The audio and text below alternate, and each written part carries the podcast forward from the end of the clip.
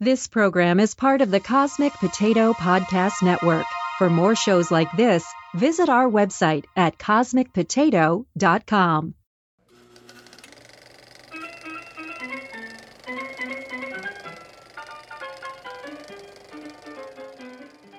Hi, my droogies. This is Shane. And this, no, I can't call I can't call anyone droogies. this is Virginia. And this is Wait, You've Never Seen, a podcast dedicated to discussing well known movies and TV shows that one of us has never seen. And today we're discussing. Wait, you've never seen a Clockwork Orange? This movie I'm not is surprised. so confusing, I'm not surprised you've never so seen. bizarre. it's pretty bizarre. Okay, first, um, up front, there's some trigger warnings. Um, there, there's a blackface statue in one of. I think it was when they were on the stage in like that abandoned theater or wherever. Yeah, there was like that weird rape scene. Also, thank you. There is sexual assault and rape. Yeah. Um, and there's uh, some torture, even though he's a pretty terrible guy. I mean, torture is still terrible. Yes. So, that's all.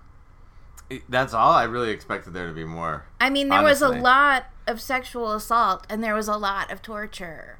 So there was, a, it was all about quantity.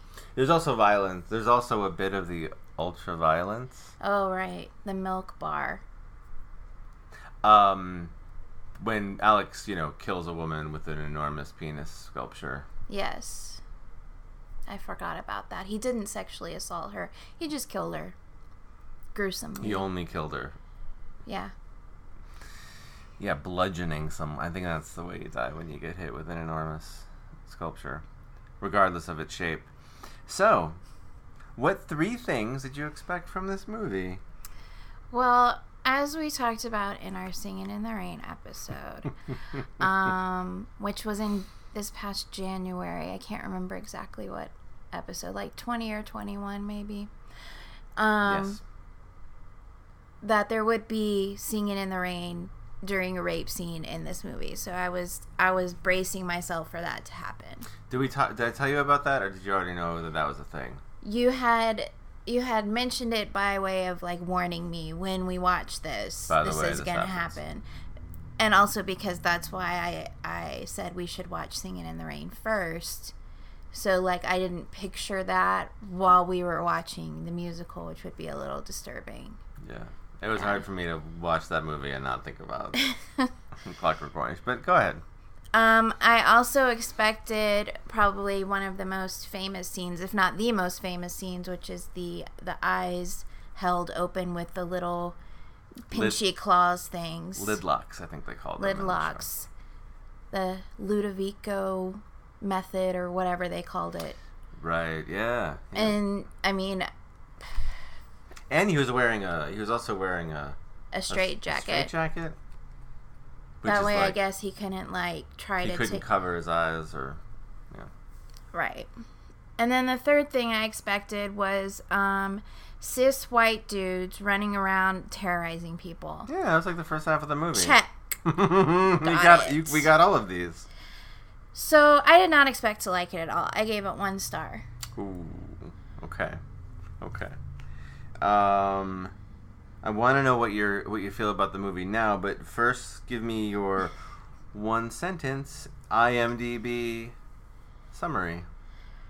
A group of terrible men terrorize people, clocks, and oranges. Are- Are you are you effing with me?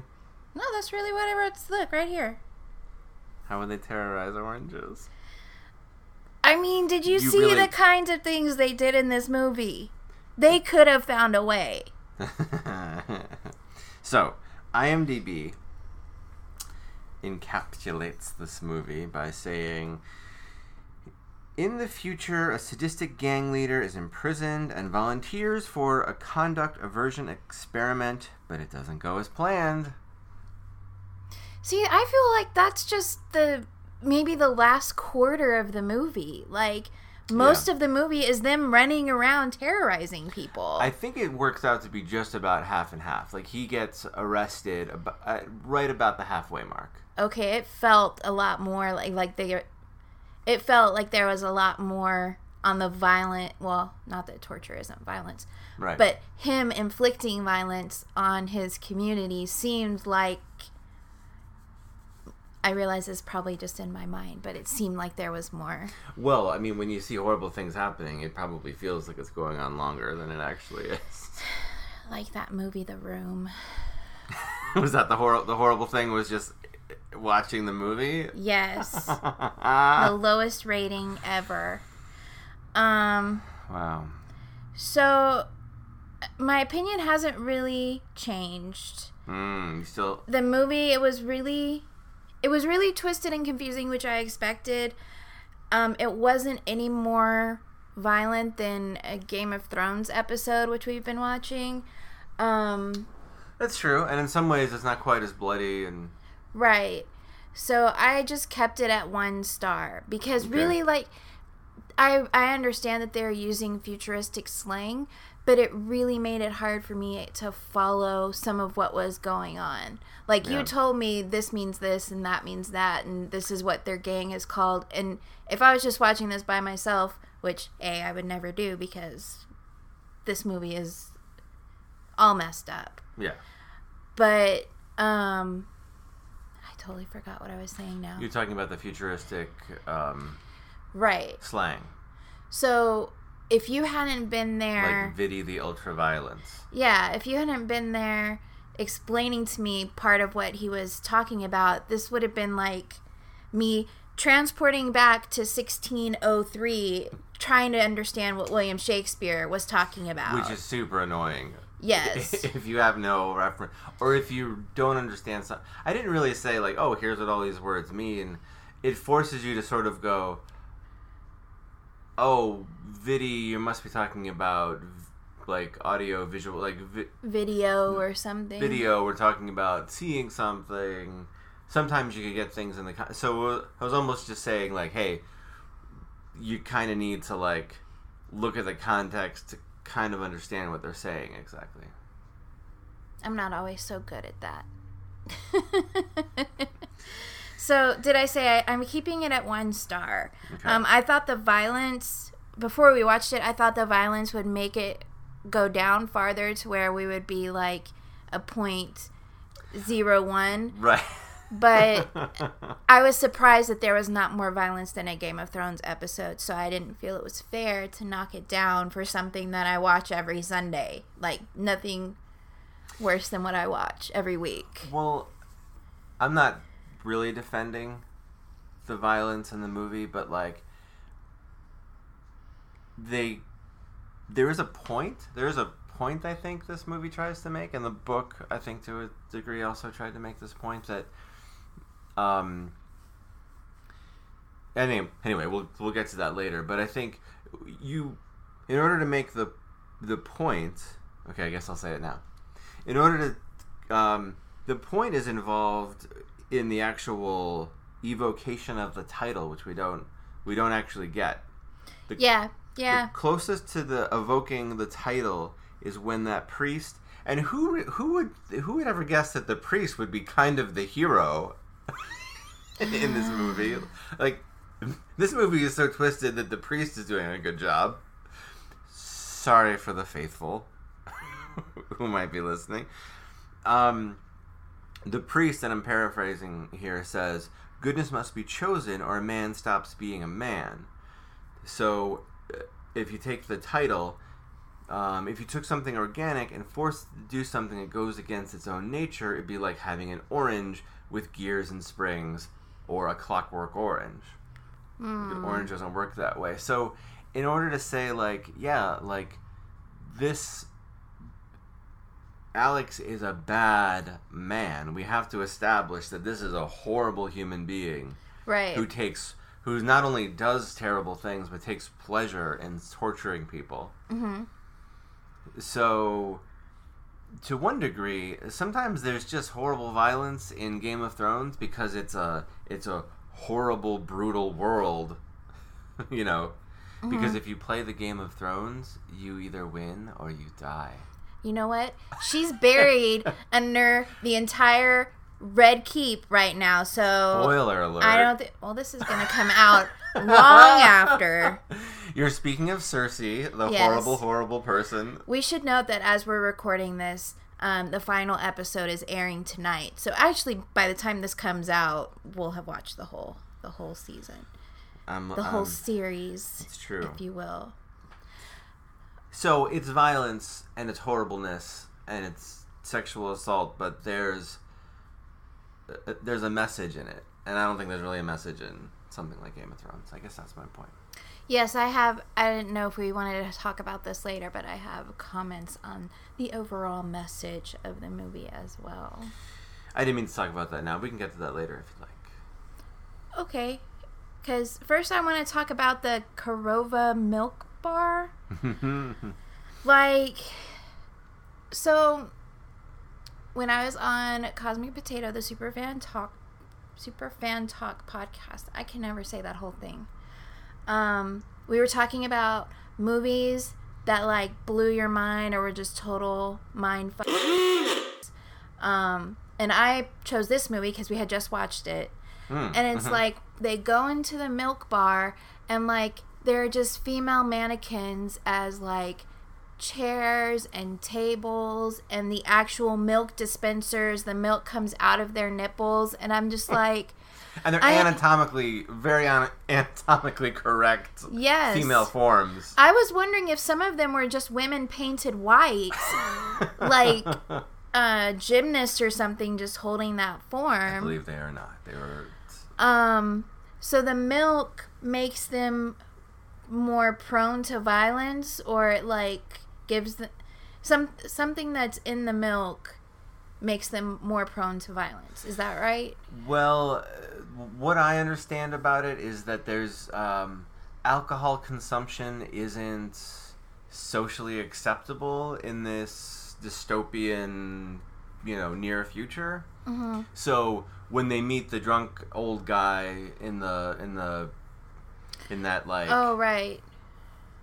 it makes it even more they're even more apt to like okay let's mess with this guy he's a drunk because like it's not acceptable to drink at all so Oh. there's not there's not even social drinking in this area so like yeah if it was done today if it was like set in today then they probably would have a couple of beers before they went out and did terrible things so i don't think the milk actually makes them terrible it's just the only thing they had that would that would you know uh, be a substitute for alcohol.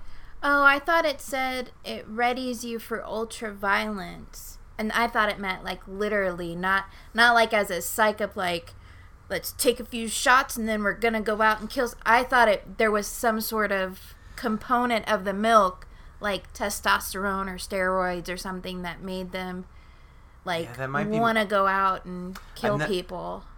I never read the book, so that might it might be it might be better illustrated in the book exactly what exactly what's in the milk. But yeah, I'm I'm not sure why it readies you for the ultra violence. Okay, so I have a few questions about Alex and the Droogies.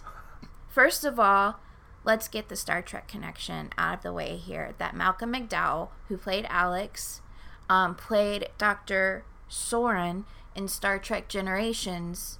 That's am- that's amazing. I saw Generations in the theater when it came out, like, and I had already seen Clockwork Orange probably within the same couple of years. hmm so that was kind of amazing. Yeah, you can't. I only recognize them both by um by their voice. I couldn't even tell they don't look alike at all.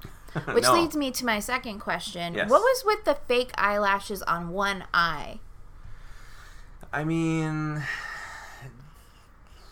I think Kubrick and the costume designer wanted like here's a they wanted a distinct look so you knew that you weren't instantly you knew that it was the future without them even telling you that it was the future like here's here's a world that you don't know Mm-hmm. so I think that was just a fashion. I don't know if you noticed, but on their white um, On their white collars, there were bloody eyeballs where a cufflink would be. Oh, I didn't notice that. Yeah, bloody eyeballs on the cufflinks.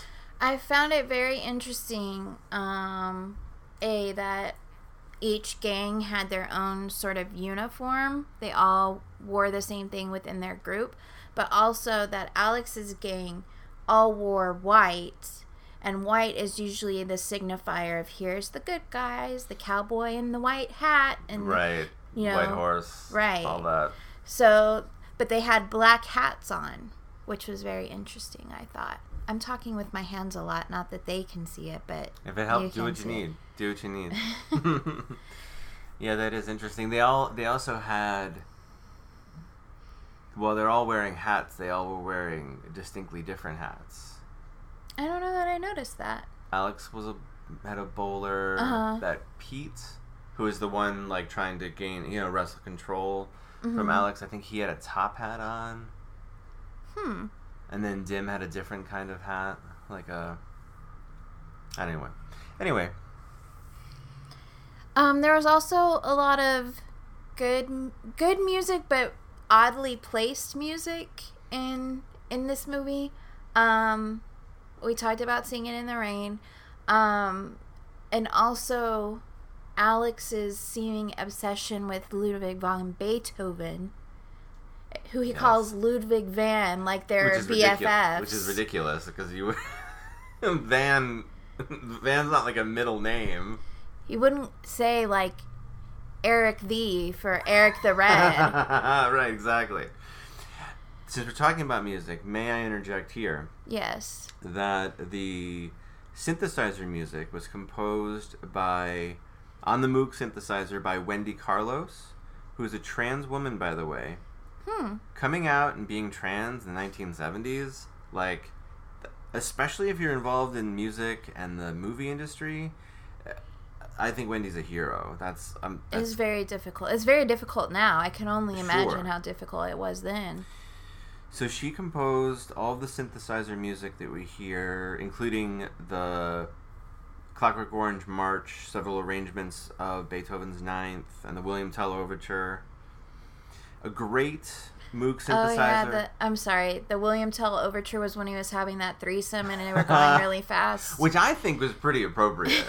it was. It was. pretty appropriate. Yeah, it was all sped up. It was Yeah. like I think they filmed for about half an hour, and they cut it down into however long that version of.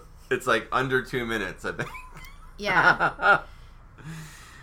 Which I thought was very appropriate. So a great classical music album done with the Moog synthesizer.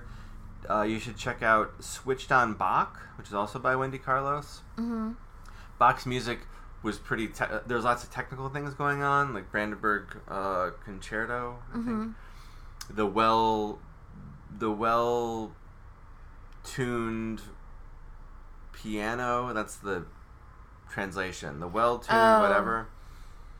Anyway, it's all Bach music, and it's all done with the Moog synthesizer, and it's amazing and beautiful. So there might have been some good things in this movie. I'm just trying. I'm trying. No, I did. I did appreciate the music. Um, I thought it was very interesting that um, when Alex was having the uh, the Ludovico um, Treatments. treatment, that um, it also made him adverse to the Beethoven music, which to him was a greater loss than you know becoming a person who didn't have these urges to go out and rape and kill people, Yeah. which says something about him, I think. R- yeah, it's almost it's almost more disturbing, right? Yes. So wait, I'm sorry. Since you just mentioned that, let me say this: those lid locks that were used on Alex, Mhm. it's an actual medical device that they use um, when they're operating on your eyes, but the the subject is always completely knocked out at the time. Uh huh. So it's that's a real device that's used in medicine, but it's not ever used with a with a person who's awake who can move their eyes around. So Malcolm McDowell, it was, it's Malcolm McDowell. Malcolm McDowell, yeah. He actually injured his eyes when he's moving his eyes around to like besiege, Oh. Oh. not besiege, to, to ask the doctor like, please, like I can't, like I, I don't want, I don't want to hate Beethoven. I love Beethoven. Yeah, Lovely, lovely Beethoven. Ludwig van. Ludwig van. So when he's moving his eyes around, he's actually scratching. Sorry, you're, she's cringing. He's actually hurting his eyes. That sucks. I don't believe he had any permanent damage, but yeah, that's just another ridiculous aspect of the way that Stanley Kubrick made films. He'd find a solution, and it kind of didn't matter if it was super weird and dangerous. so I always like to point out when I like to point out like when there's real damage to someone happening in a on a film because I always just assume, oh, they must have done this in the safest way possible. But that's no. nope, not a thing. So to me, the weird lesson of this movie is that it seems to be you have these groups of delinquents, right? hmm Um, they go around. Um, this isn't like you know Grand Theft Auto or joyriding or anything. They're actively harming people, Right. and They're going out of their way to injure. Right. And when they're caught, the government wants to cure them to rid the to rid them of this criminal element. Right. But when like the whoever's come in and they're like this is inhumane treatment and you can't do this anymore, Right. they reverse the process by like because they treated him using violence they negate the treatment and it causes him to go back to being violent well it doesn't cause him it just he reverts back to having those those same urges which is you basically end up with the same guy that you had at the beginning of the freaking movie yeah. so it's just, I thought it was like a statement on the effectiveness or lack thereof of like law enforcement and the mental institution complex. Like all of this money to, to test these weird treatments on people um, who don't have any, like, I guess it's just like, um, even if it means going back to the terrible th- way things were it's it's like a do you take the high road or the low road and what does that mean for the people you're trying to treat um, especially if you don't really care like this guy had signed away saying yeah i'll do whatever if it means i get out in what was it uh, Two weeks. two weeks Yeah. and Instead of like year, years and years. I think he was. seven years or something like that Yeah. Yeah. I thought it was eight, but yeah. Um so he's signed all of his rights away so they can do pretty much anything they want to him. Yes. Um and what that means for like does the audience then see him as a person who's being violated or is it a um oh yeah he's getting what he deserves because of the way he treated those people. And so when he goes back to being the person he was do we still feel like oh this is a this is a real person who was treated bad? Like do we still feel empathy for him if you did in the first place or has he been the same terrible person the entire time you see what i'm saying Yeah. It's conf- It's confusing and circuitous. which is probably part of that movie experience is Right, it's like- not supposed to give you an answer like I don't feel bad when Alex gets caught. I don't feel bad when he gets um when he's definitely going to go to prison. Mm-hmm. And then when they're like, "Oh yeah, we might figure out a way to let you out of here." I did start I did feel bad for him especially when the when the when his two former droogies who are now police officers like dr- like try to drown him. uh-huh By the way, I think that shot was done in two ways. For about I I, I set I had my um, I had a uh, stopwatch on my on my phone, mm-hmm and I was ready for that scene. It was almost exactly a minute that he Wow. was underwater, which is a really long time to hold your breath. Two things they did though for that shot, they they cut and the cut was pretty seamless, so he was able to get up and get water. Um, but I'm almost certain that they had a tank. They had a small tank, so he was able to breathe under even when held down underwater, Mm-hmm. which is just that I don't I don't like I don't like drowning as a torture. Just really bothers me. Yes, I agree. So I did feel bad for him when he was doing that, and then like at the end when it was like, oh okay, the uh, the doctor's involved in the in doing this treatment. When they're like, oh okay, like you work with us and everything's gonna be fine and blah blah blah, and he's and like he's kind of back where he started from, and he doesn't have any remorse for being a terrible person. Right. I'm like, yeah, it is. It's a little. Yeah, like one of the ending scenes when they're like trying to see if he if the treatment has been reversed is him like triumphantly fantasizing about like being violent. being and- violent and having sex with women or raping them. We don't know the situation, but it wouldn't surprise me. Right. Yeah. All of that should disgust him, Right. but it didn't because they were able to somehow revert. That that's not really un- that's not really clear to me. Like, was it drugs that were keeping him under, you know, under control, and they, he needed to keep taking the drugs in order to have that reaction? I don't know. I don't know. It seemed like maybe both. Do you want to go on to the the Bechdel test? Oh no, we should probably mention the um the guy that he goes and stays at that Alex goes and stays at his house. Yeah. Um because first he come Alex comes with his gang and they like knock knock knock let us in there was an accident. Um and they like bust into the house and rape and kill the wife, right? No, they Right. don't kill she dies later of injuries later, yeah. and and the husband is like fully disabled in a wheelchair Yes. um so after alex's former droogies now cops beat him within an inch of his life he goes back to that house not knowing it's the same house right he knew that there was something familiar about it because it had the word home and glowing lights outside, right which is kind of cute. It's kind of cute that, that your home has the word home. uh-huh I don't know. Um, right. So the his wife is no longer with him, and it's replaced with a security guard, you know, super buff dude. mm-hmm And instead of the that weird like egg egg chair, uh-huh that egg fainting couch, for lack of a better word, it's replaced with uh, like weights, right? Isn't he like yeah lifting he was weights? lifting weights Would you like to guess who that is? um He was in he was he was in very famous movies in the 1970s and 80s, but you never see his face. but you never see his face It's movies that we Um, have and love. Movies that we have and love. Oh, is it the guy that played uh, Darth Vader? Yes, that is David Prowse. Really? Yep, Hmm.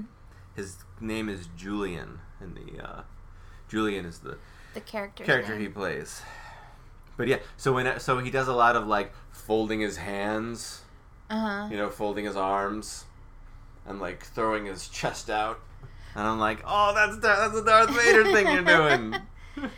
What year did this come out? Was this before or after? Seventy-one. 71. Okay, so way So before. Well, a couple years. Before, I mean, five, six years before shooting, something like that. Yes. So let me real briefly. I have a few other things. Okay.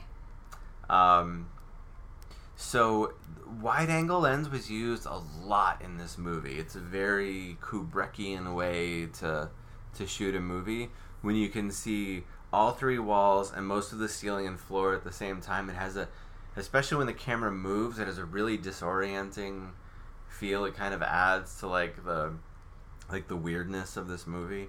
Mm-hmm.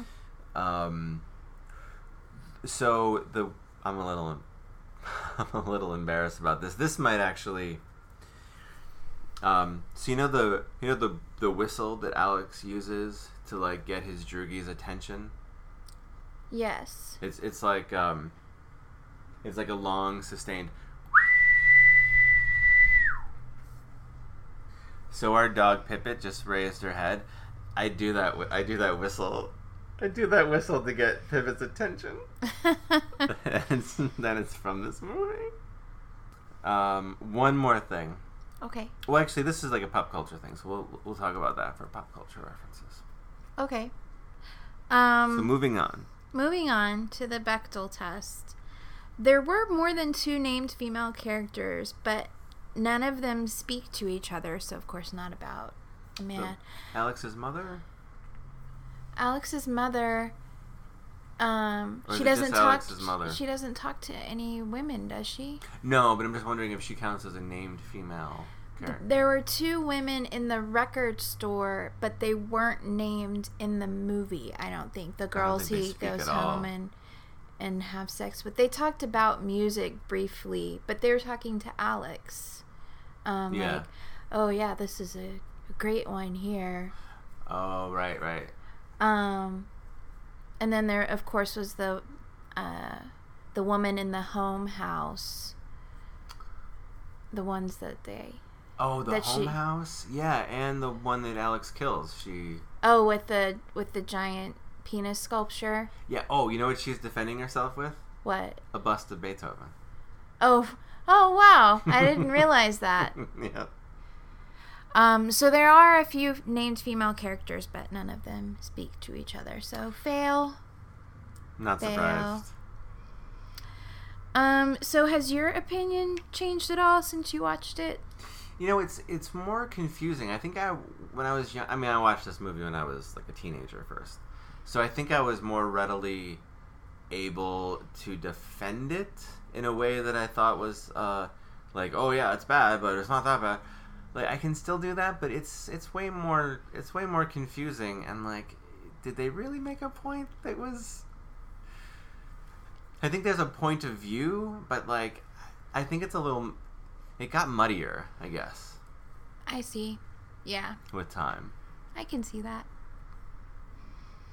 So, do you want to talk a little bit about disability portrayal? Yes. So we talked about the man who um, who was apparently injured to the point that he needs a wheelchair. The writer. That had uh, David Prowse lifting weights in his house, and it really struck me because I noticed the like the style of the house had a lot of stairs in it. yeah, it was like ultra modern, maybe. I think that's the style. Yeah, and um the guy he was on the lowest level of those stairs cuz like the front door is higher up and you come down the stairs to come into like the living area. And I just wondered how he got how he got around in his house. Um but then didn't didn't Julian pick him up um either with or without the chair, I can't remember. With the chair. So yeah, that's why you hire a big weightlifter right. if you want to remain if you want your house to remain, you know, remain as it was. And then there's, um, I mean, I guess we kind of talked about it, or I kind of blathered on about it, like the treatment of, well, first of all, whether Alex and his gang actually have mental illness or if they're just, um, you know, uh, basically terrorists who run around accepting no responsibility for their actions. Because I don't think every person who commits like these foul crimes is necessarily menti- mentally ill. They could just be an asshole. I have a question. Isn't isn't there for a true like sociopath? Isn't there really not a treatment for someone who's a true sociopath? That's a good question. I don't know. Because I thought there was some literature on this was sort of brought up and the, take this with a grain of salt obviously because this is this is coming from the show The Sopranos because The Sopranos is all about um, the point of view is really all around Tony Soprano going to see a psychiatrist Mm-hmm. or a psychologist. I'm not sure what she is. I think she. Oh, she can prescribe medicine. Psychiatrist. Psychiatrist. So she has to deal with, as a doctor, she has to deal with the fact that if he is a sociopath, is there really a way to treat him, or is is she just helping him along, letting him be a horrible person, and sort of, and sort of, um, uh, serving as a way to, in a way, justify what he's doing, and saying, and saying, "Oh yeah, I'm I'm getting help," and blah blah blah. Like, is she doing harm by allowing him to continue uh, getting treatment? You know, this is a question that's brought up in that. Yeah. Yeah, I can see like if a person shows no no remorse for what they've done or no inclination to change or anything like that, there could be a uh, yeah, I could see how there would be questions. Yeah. Um so pop culture references. Um Singing in the Rain obviously. Did we mention how Stanley Kubrick got to use the song "Singing in the Rain," or did I mention that in the "Singing in the Rain" episode? I think so. Why don't you can give us a brief rundown again? In, Yep. ca- in case people didn't listen to that episode, which they should go back and listen to. On the Cosmic Potato. Co- oh, I almost said it all together. The Cosmic Potato Podcast Network. Do, do, do. So- So, Jenny, do you hate going to the post office? No, I'm just kidding. It seemed like that if we had commercials, that would be the where we'd add them in. yes. Anyway, so Stanley Kubrick read the book Clockwork Orange and had this ridiculous idea of putting "Singing in the Rain" in there. I'm not sure. I don't believe that song is mentioned in the book. Again, I haven't read the book.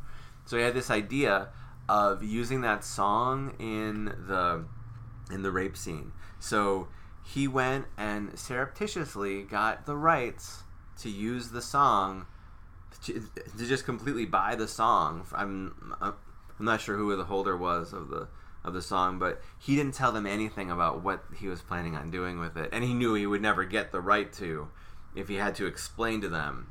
So he spent the money to just buy it outright, that just which is bad.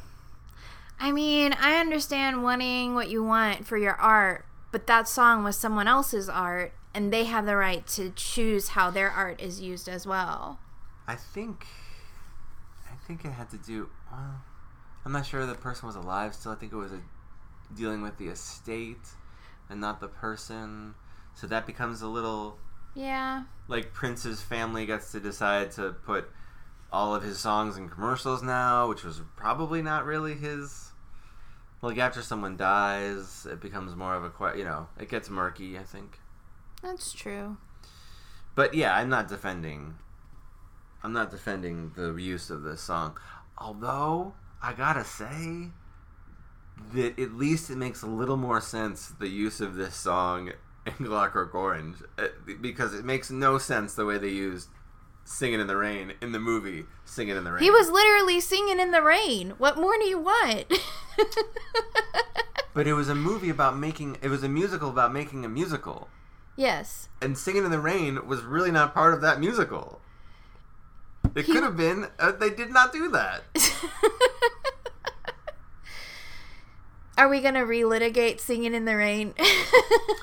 No, that no, no, because of double jeopardy, we can't we can't good conscience do that. So we can move on. So, another pop culture reference. So, um, as you know, I like to watch Archer. All roads lead back to Archer when it comes to disturbing, horrible things. There's an episode in the first season where Len Trexler is going to buy ISIS and because Mallory is broke. Mallory Archer is broke. Yes. Um, but Sterling Archer doesn't want Mallory to sell it to Len Trexler because Len Trexler just wants to sleep with his mom. So he sort of kidnaps Trexler and takes him into Krieger's lab, which is never a good idea, P.S. No. And straps him to a table with the, what did you call them? Lid locks? With the mm-hmm. lid locks and plays images of like Mallory as the devil and Mallory's face in a nu- in a mushroom cloud and like all of this stuff to make to make him to make Trexler just completely off Mallory Archer. And after that after that like his brain is never the same and he wants to just be best friends with a rabbit and eat lettuce. Oh my gosh. So that was that was not that was not their greatest moment, I guess. Um, Um, but that Lidlock scene has been parodied or referenced a lot of times, just in general, like in a lot of in a lot of things. Right. Right, right. You said you had a couple of other things that might go under. Oh yeah, I wasn't sure if you were done. So the doorbell of the home house. Uh huh. Do you know what the song is? I you- recognized it, but I'm not recalling it offhand. Beethoven's Fifth Symphony. Yes, that's what it Dun, was. dun, dun. But it's like the mine the uh, the major key version of it. It's, like, Yeah. it's a little different. Yeah. It's like dun dun dun dun. but it doesn't complete the phrase. That's dun, why dun. I noticed it. Because it goes dun dun dun dun, dun dun dun dun. But it only did the first part of it, and it kept irritating me that it didn't like the finish it. chords.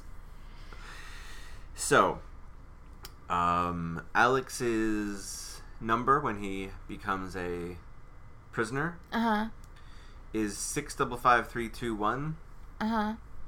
Six double five three two one is the number designation given to the head bad guy in the book and movie Ready Player One. I don't remember that. So whenever a whenever an avatar in Ready Player One, whenever an avatar uh, scores points on the big scoreboard, Mm-hmm. Their number their name appears. Right. But the the bad guys, Mm-hmm. um, they're called the IOI. oh, right. I remember that now. Their IOI number appears because they don't they're not given names. gotcha. So all of their numbers, all of the IOI numbers, are six six five something, huh. and the main guy is six double five three two one. That's very interesting. I I did not notice that at all.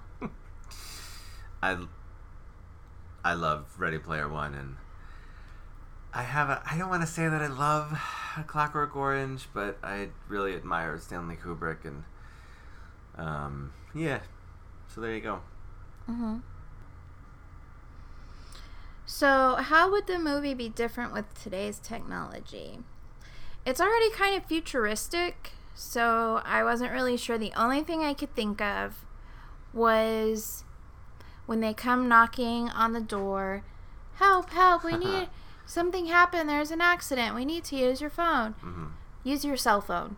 Don't come bothering me. Just use your cell phone. Yeah, I mean, they could have said, "Oh, we don't have a signal out here or whatever," but still, she would have had more options to than answering the door. yeah. And why the the cat lady, the cat lady that Alex kills? Uh huh. Why doesn't she have a reporting uh, security alarm? Right. the cops could have gotten there even sooner, True. and maybe she wouldn't have to die. But then we have a different movie. Yes. yeah, for um, this come I think this come this movie Stanley Kubrick did after 2001: A Space Odyssey, which was a really really long process. It took him a very long time to do, and that was obviously a near future, um, near futuristic movie. Spoilers. We haven't watched it yet. Sorry. It probably you might have gathered that it takes place in 2001.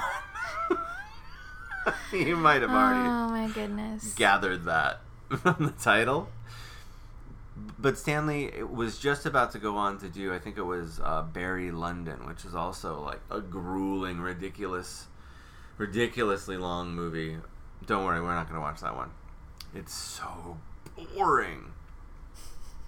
It's a, a lot of Stanley's movies are boring. Anyway, he just wanted like a shorter thing to do in the middle between these like two longer movies. At least Uh, that's how I short. This still. It was still like over two hours. Oh, I mean short in the preparation. Like Oh. Stanley was writing it for writing 2001 with Arthur C. Clarke for years. Like they talked about ideas of what this movie could be because he wanted to make the definitive space movie. Mm-hmm. Anyway, why am I talking about 2001?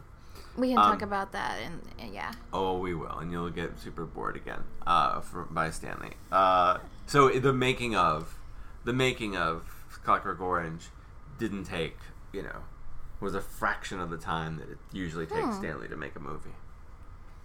Because 2001 came out in 1996, near the end of 90. Uh, uh, uh, sorry, uh, 1968. I meant. Oh, I was about to say it came came out out- in the nineties. Isn't that weird? Yeah. Anyway, Oh, I forgot to say one thing about the um about help we were in an accident and Mhm.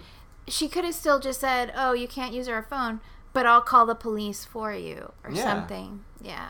yeah, yeah. Oh, sorry. My whole point of bringing up that it that he didn't take too much time making this movie. There wasn't a lot of consideration of like, oh, what interesting futuristic technologies are we going to use? Because that was kind of a part of 2001. I see. So I think he was just like, let's just get this, let's, Let's just get, it this over with. done. We'll, we'll throw in some super modern, futuristic looking furniture and be done with it. Made out of women mannequins. Yeah. Do you have anything else? Uh, would you would you want furniture that was shaped like anatomically correct women? Would you want furniture table. shaped like anatomically correct men? Sure. Okay. We'll look into it. Anyway, So that about wraps it up. You can find us on a bunch of platforms like iTunes, Stitcher, Spotify. We're also on the Cosmic Potato Podcast Network at cosmicpotato.com.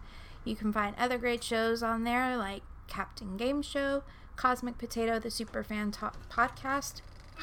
Got it right. yes. The Landing Party, a Star Trek after show, uh, World War G, Trial by Pilot, and a few others.